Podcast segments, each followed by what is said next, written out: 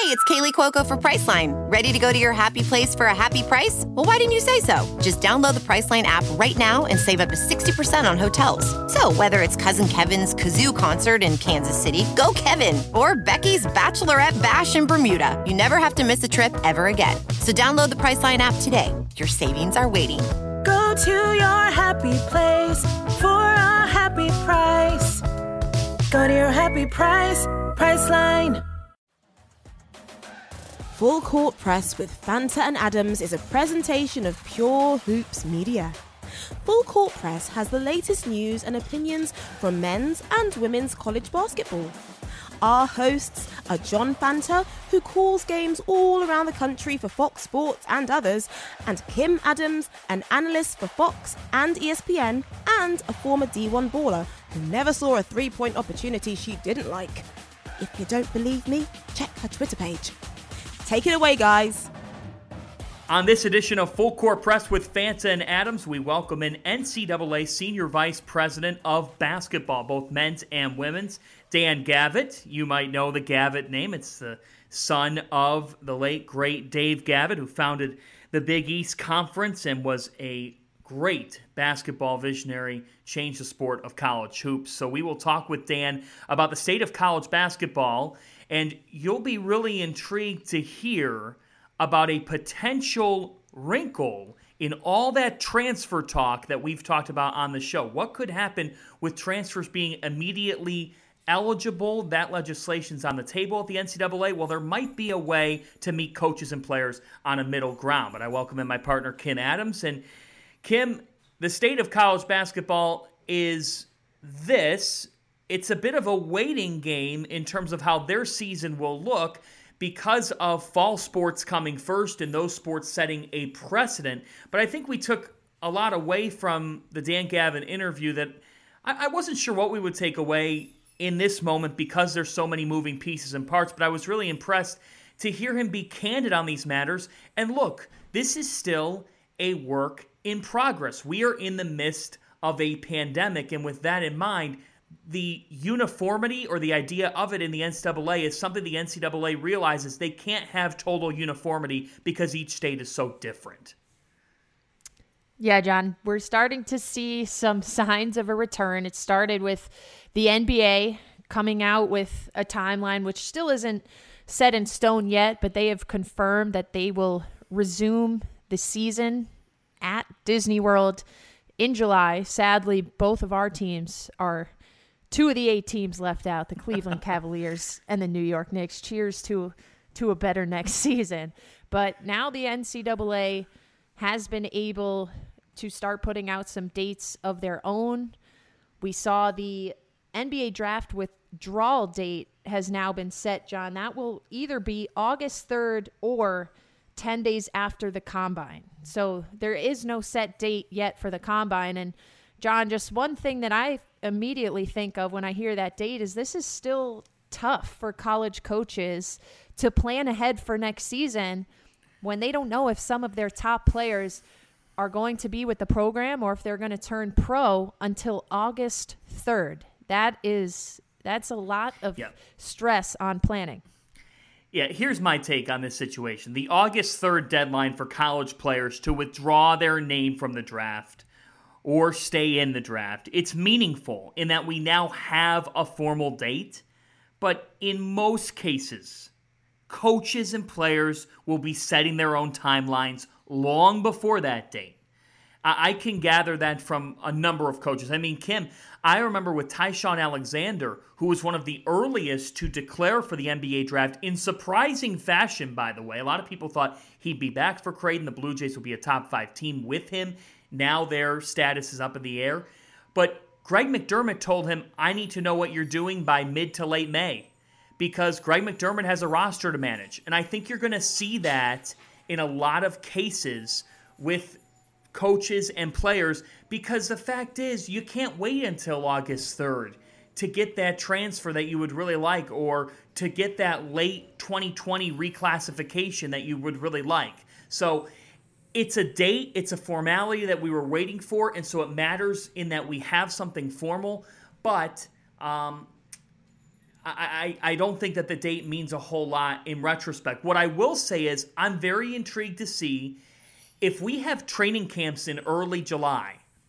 Do we have the chance in mid to late July to have players hold some virtual workouts or four or five players, five or six players with the same agency go to one location and hold a workout day in which scouts uh, with teams or organizations can either watch them partake or do some sort of modified um, not a combine but a mini combine. I don't think a combine is going to happen. It's there's just not enough timing and the nba's got enough stuff on their plate. I do think there's a world that we could see workouts take place and uh, different agencies line those up for players i think there has to be something john because Yes. otherwise it's it's not fair to the players who are who are on the brink you know you have you have 10 15 players who know they're going to be lottery picks but what about the players who have heard i might be a late first rounder i might be an early to mid second rounder those are the players that really need the feedback and i think it would be unfair for them to have to make a decision. And again you mentioned they're probably receiving additional pressure from their college coaches saying hey you know that that deadline is august 3rd but we'd really like to know as soon as possible.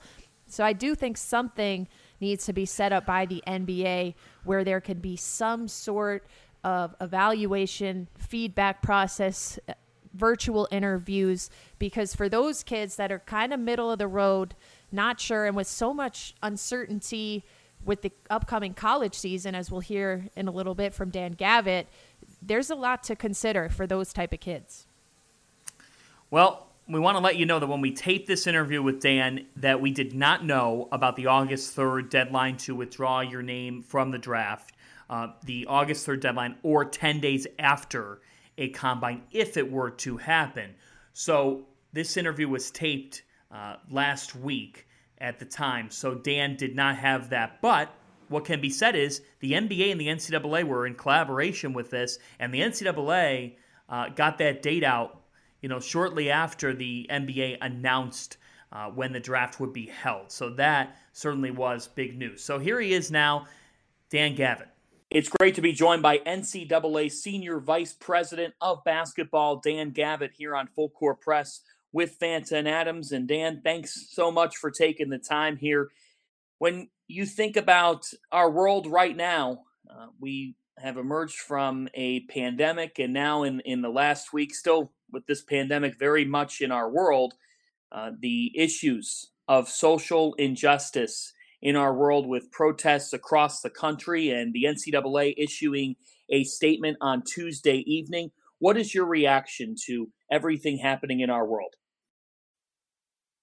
Well, it's a very uh, upsetting and disturbing time, without a doubt. Um, soul crushing, really, in many ways. Um, yeah, I feel for so many friends and colleagues who, um, you know, who are suffering, uh, sad, mad, um, disturbed by the racial inequality and injustice that is ongoing in our country. And um, I just hope and pray, you know, for everyone's safety first of all, but that we use this as a pivot point to make significant and long-standing change, uh, which is long overdue. It, it's amazing listening to friends um, who are I'm in my mid 50s, who are my age or older, and some of their reaction is that this is just a problem that's been going on for decades, and you know there's this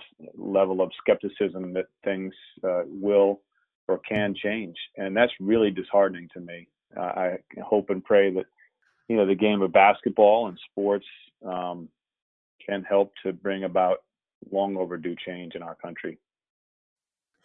And Dan, we've seen in the college basketball world over the last few days, a lot of people are speaking up. A lot of people are out there at the protest, uh, whether it's Seth Towns, whether it's the Texas Tech men's basketball team and coach. Um, we've seen a lot of heartfelt statements coming out from coaches, from players. Why is it so important uh, for you to see them doing this, taking action, speaking out? Well, you know, I, I, think that the most important thing that we can all do right now is is speak our, our minds and our hearts and our souls, and listen. Um, to, you know, to people's different per- perspectives and and to help that to form opinion about how we can make substantive change. And I think that really does start with young people. Um, I think one of the beautiful things about college in general and college basketball in particular is that um, it's an educational uh, experience and and freedom of speech and and ability to speak your mind and protest what you for what you think is right is is vitally important. And um, I think it's, a, it's contingent upon all of us to bring about that change. But as much as anything it's this younger generation that that can uh, bring about change and and will hopefully uh, benefit from it as as they grow older you know? Um, so I, I, I very much appreciate seeing student athletes, coaches, teams uh, involved in, in peaceful and meaningful demonstration for what they know is right. And um, and I think we need to encourage that, frankly. Um, that that is how I think social change has been brought about historically, and I think it's much needed at this time. Dan, let's bring this back to the pandemic and the circumstances going on in our world right now, schools are beginning the process of allowing student athletes back on campus to start preparing for fall sports. How do you balance wanting to wait and see the rollout of fall sports with the need to move ahead with planning for college basketball? Well, it's a good question, John. Obviously, you know things do happen in some order in in college athletics, right? We've got fall sports first and fall championships, followed by winter and spring. Um, but this is generally an active time on our campuses where uh, summer school is usually going on on campus. Um, men's and women's basketball players and football student athletes um, are uh, taking part in voluntary and or in July um, team activities. And um, so trying to responsibly and and gradually get back to some level of re-engagement with them is a good thing. Um, but it's tricky and and that's why it's been very measured, I think. Um, and is being done on a local and regional level, an institutional level, because certain areas of our country obviously um, have uh, different cadence with uh, stay at home and, and, and, you know, reopening orders from their state and local authorities. Um, but I think the takeaway for me is in, in, talking with so many coaches over the last three months and student athletes and athletic directors and everyone else is um, when possible, allowing for student athletes to come back to campus and and get back to some level of working out and studying and having the support of, of health professionals and mental health experts and and and uh, you know strength coaches and the like is a good thing because for three months they've been without that. Um, they've been home. They've been where you know where they've needed to be. Um, but that's a major disruption to what they're used to, and the resources that are available on campuses are like none other. Certainly, like much greater than most any student or student athlete would have at home, uh, or coach for that matter. So, uh, starting to you know re-engage a little bit, I think, is a really positive and, and healthy thing. But it needs to be done in a very measured and, and responsible and safe way, obviously. In a world where things are at the institutional level because of the different regional situations, what do you think is the key to keeping uniformity? Well, I'm not sure there is, you know, going to be able to be great uniformity, John. I mean, I, I think, I think that uh, we in the business recognize that right away.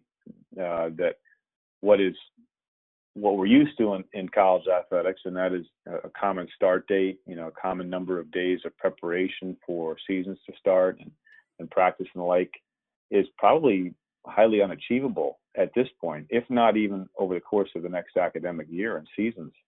Um, it's it seems to me almost a certainty that you're going to have disruption and interruption of uh, semesters or, or seasons for teams, and um, we can either you know be paralyzed by that and and or try to achieve probably an unachievable common start and date and and and season schedule, or we can just be accepting of the fact that it is going to be somewhat uneven and unequal, and and try to move forward in the best way possible based on local, state, and regional authorities and public health officials' uh, guidelines.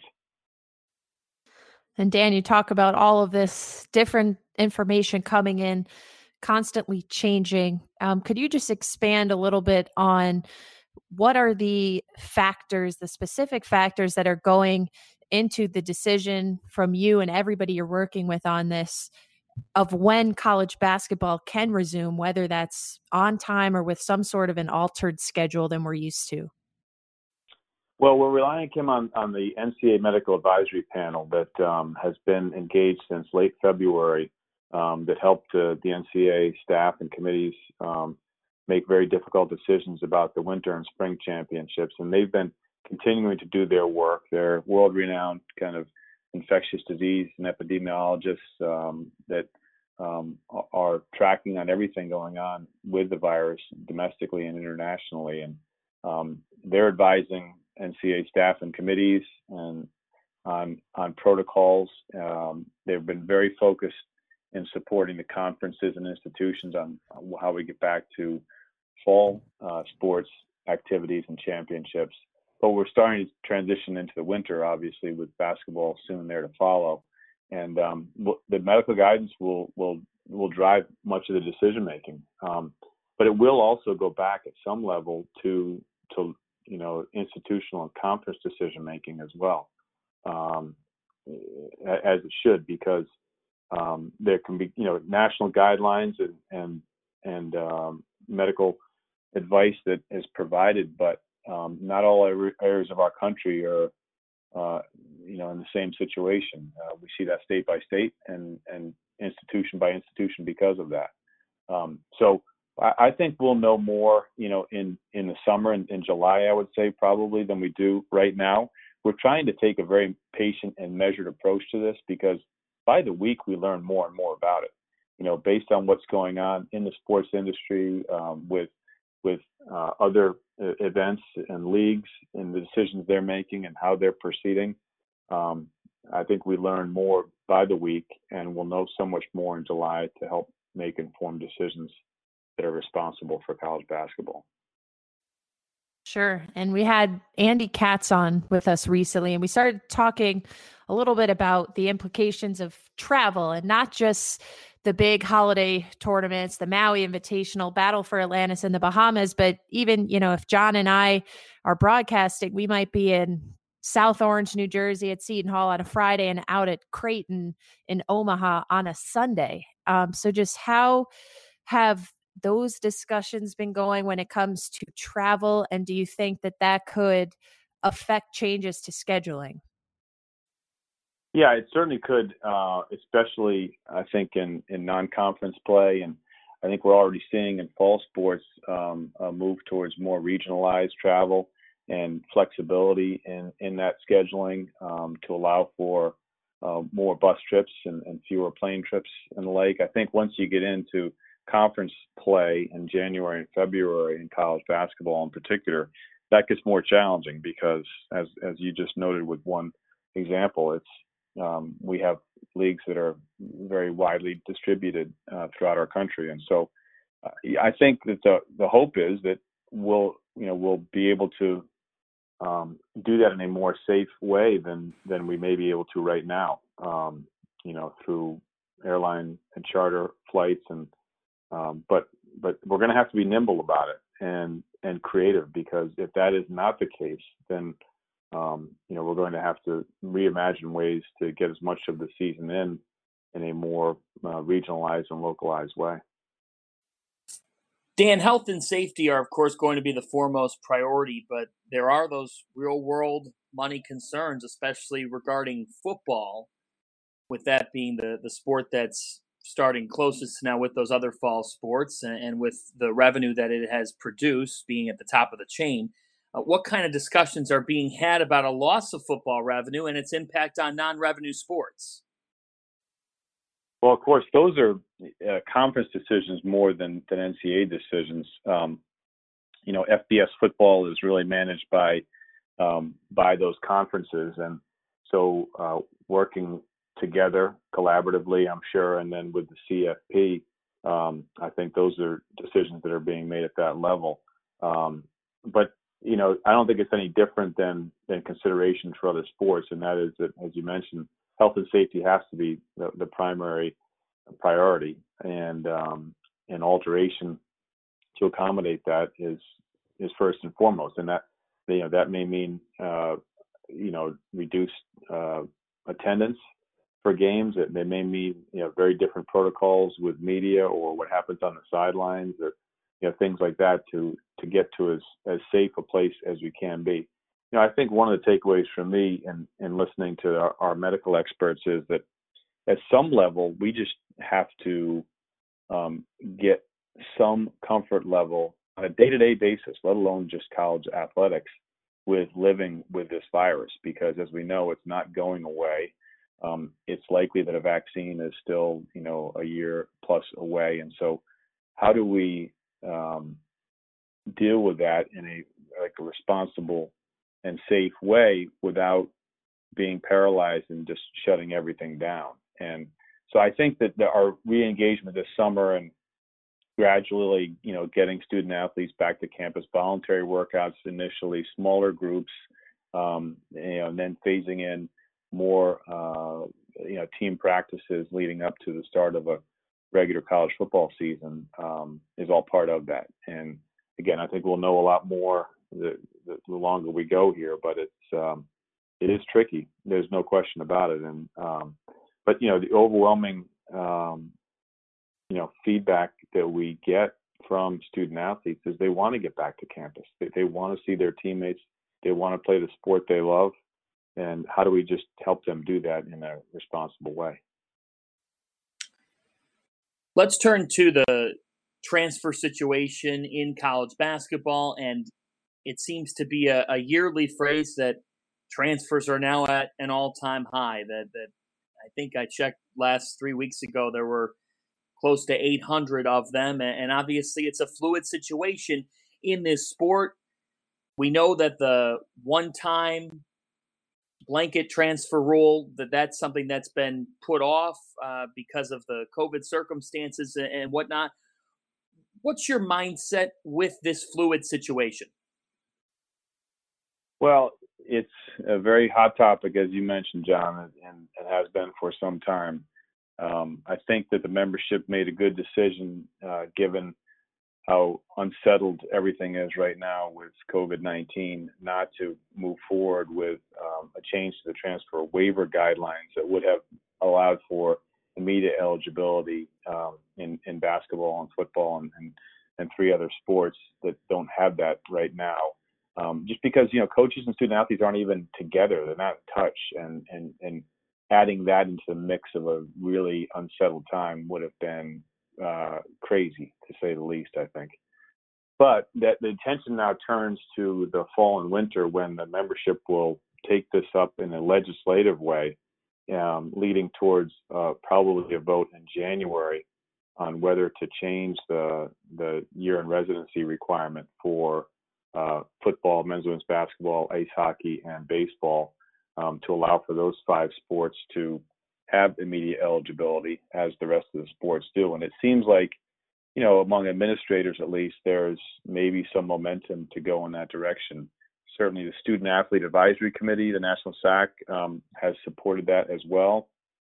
I will say, as you probably both know, that men's basketball coaches and, and football coaches, I think, can you know would be in the same boat are, are very opposed to, to that idea. Um, I think they're just deeply concerned about um, the unintended consequences of, of that immediate eligibility for for teams, for other student athletes that don't transfer, that are left behind, um, even for those that do transfer and maybe um, not having the kind of success that they're looking for.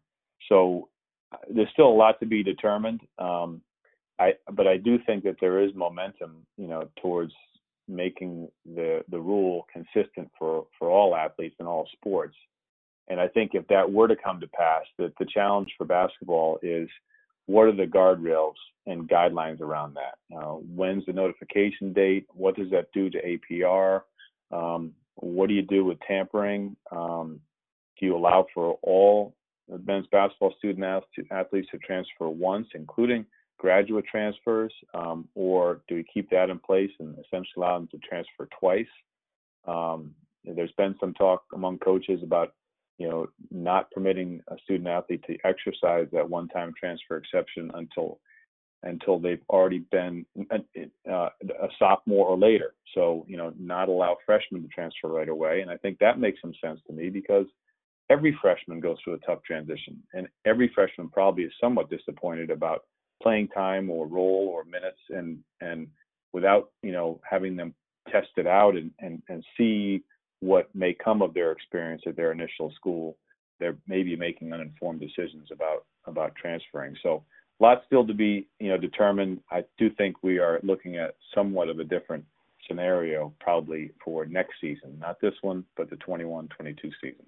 Now, Dan, you've spent the last eight years as the NCAA Senior Vice President of Basketball, and it was reported in early May that you were the lead candidate to become Executive Director of the National Association of Basketball Coaches. Uh, but uh, as we well know, and, and glad to hear it, and I know it's it's great news for the NCAA that uh, a statement put out. You are staying on in your role as a senior VP of basketball at the NCAA. So I I'd want to ask you what ended up being your your thought process of staying on at the NCAA and continuing in your current role. Well, it was very flattering to be considered uh, by the NABC um, to succeed Jim Haney, who's done a fantastic job as the executive director of the NABC. Uh, got so many uh, close friends and colleagues uh, on the NABC board and in coaching in general. Um, I think, as you know, I was I was raised by a coach and and did some coaching myself early in my career, so it's always been in my blood. And um, I think it's a fantastic organization with a very bright future. So I was intrigued um, by the opportunity. Um, some coaching friends that I have did a good job of recruiting me, I guess, and uh, and and um, but at the same time, I love what I do at the NCAA. I love my work um, with the with March Madness, um, with our outstanding staff and the committees that I get a chance to support. And um, wasn't looking to leave, but um, was thought that it was an opportunity I needed to consider.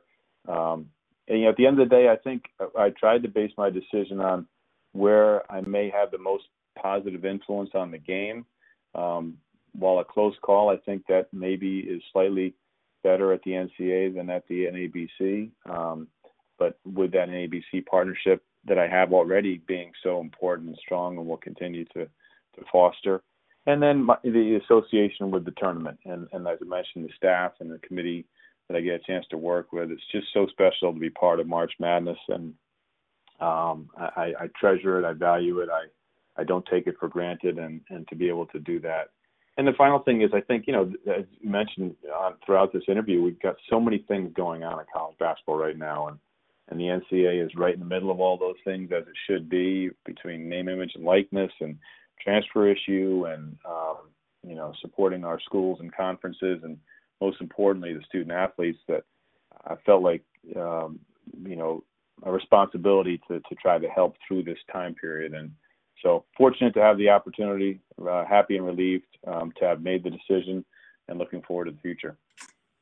Well, the game of college basketball is better because Dan Gavitt is leading in. Dan, we want to thank you for taking the time to shed some light on all the different topics going on in the sport of college hoops as well as all of college sports. Stay safe, stay healthy, and thanks again. Appreciate you guys' coverage of the game. It's outstanding, and uh, can't wait to all of us. I know you and we can't wait to get back to, to playing games and and, and uh, experiencing what we love about the game. So uh, be well and safe, uh, YouTube as well, and, and really thanks for being with you. Well, from the transfer situation to the NBA draft, it'll be unique having an NBA draft in October, but credit to the NBA for making things work, for fighting through. It's just good to know we're going to have some basketball here in the, the not so distant future. But thanks again to Dan Gavitt for spending some time with us, the NCAA Senior VP of Basketball, as another episode of Full Court Press with Fanta and Adams is in the books. Thanks also to our producer, Mike Lieber, as well as Bruce Bernstein for all of their help. Ben Wolfen edits the show. We always appreciate his contributions. Please check out our other Pure Hoops media shows. Absolutely, John. Catch and Shoot 2.0 with Aaron Berlin and Otto Strong drops each Wednesday.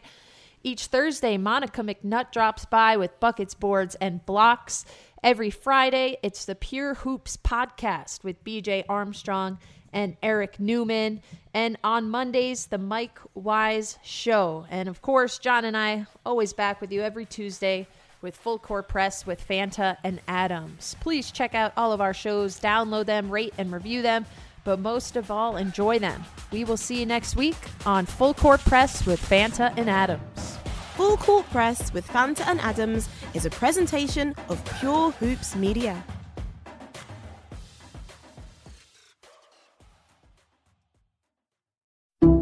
Some people just know bundling with Allstate means big savings. Just like they know the right ingredient means big flavor. They know honey on pizza is where it's at, and olive oil on ice cream is the cherry on top.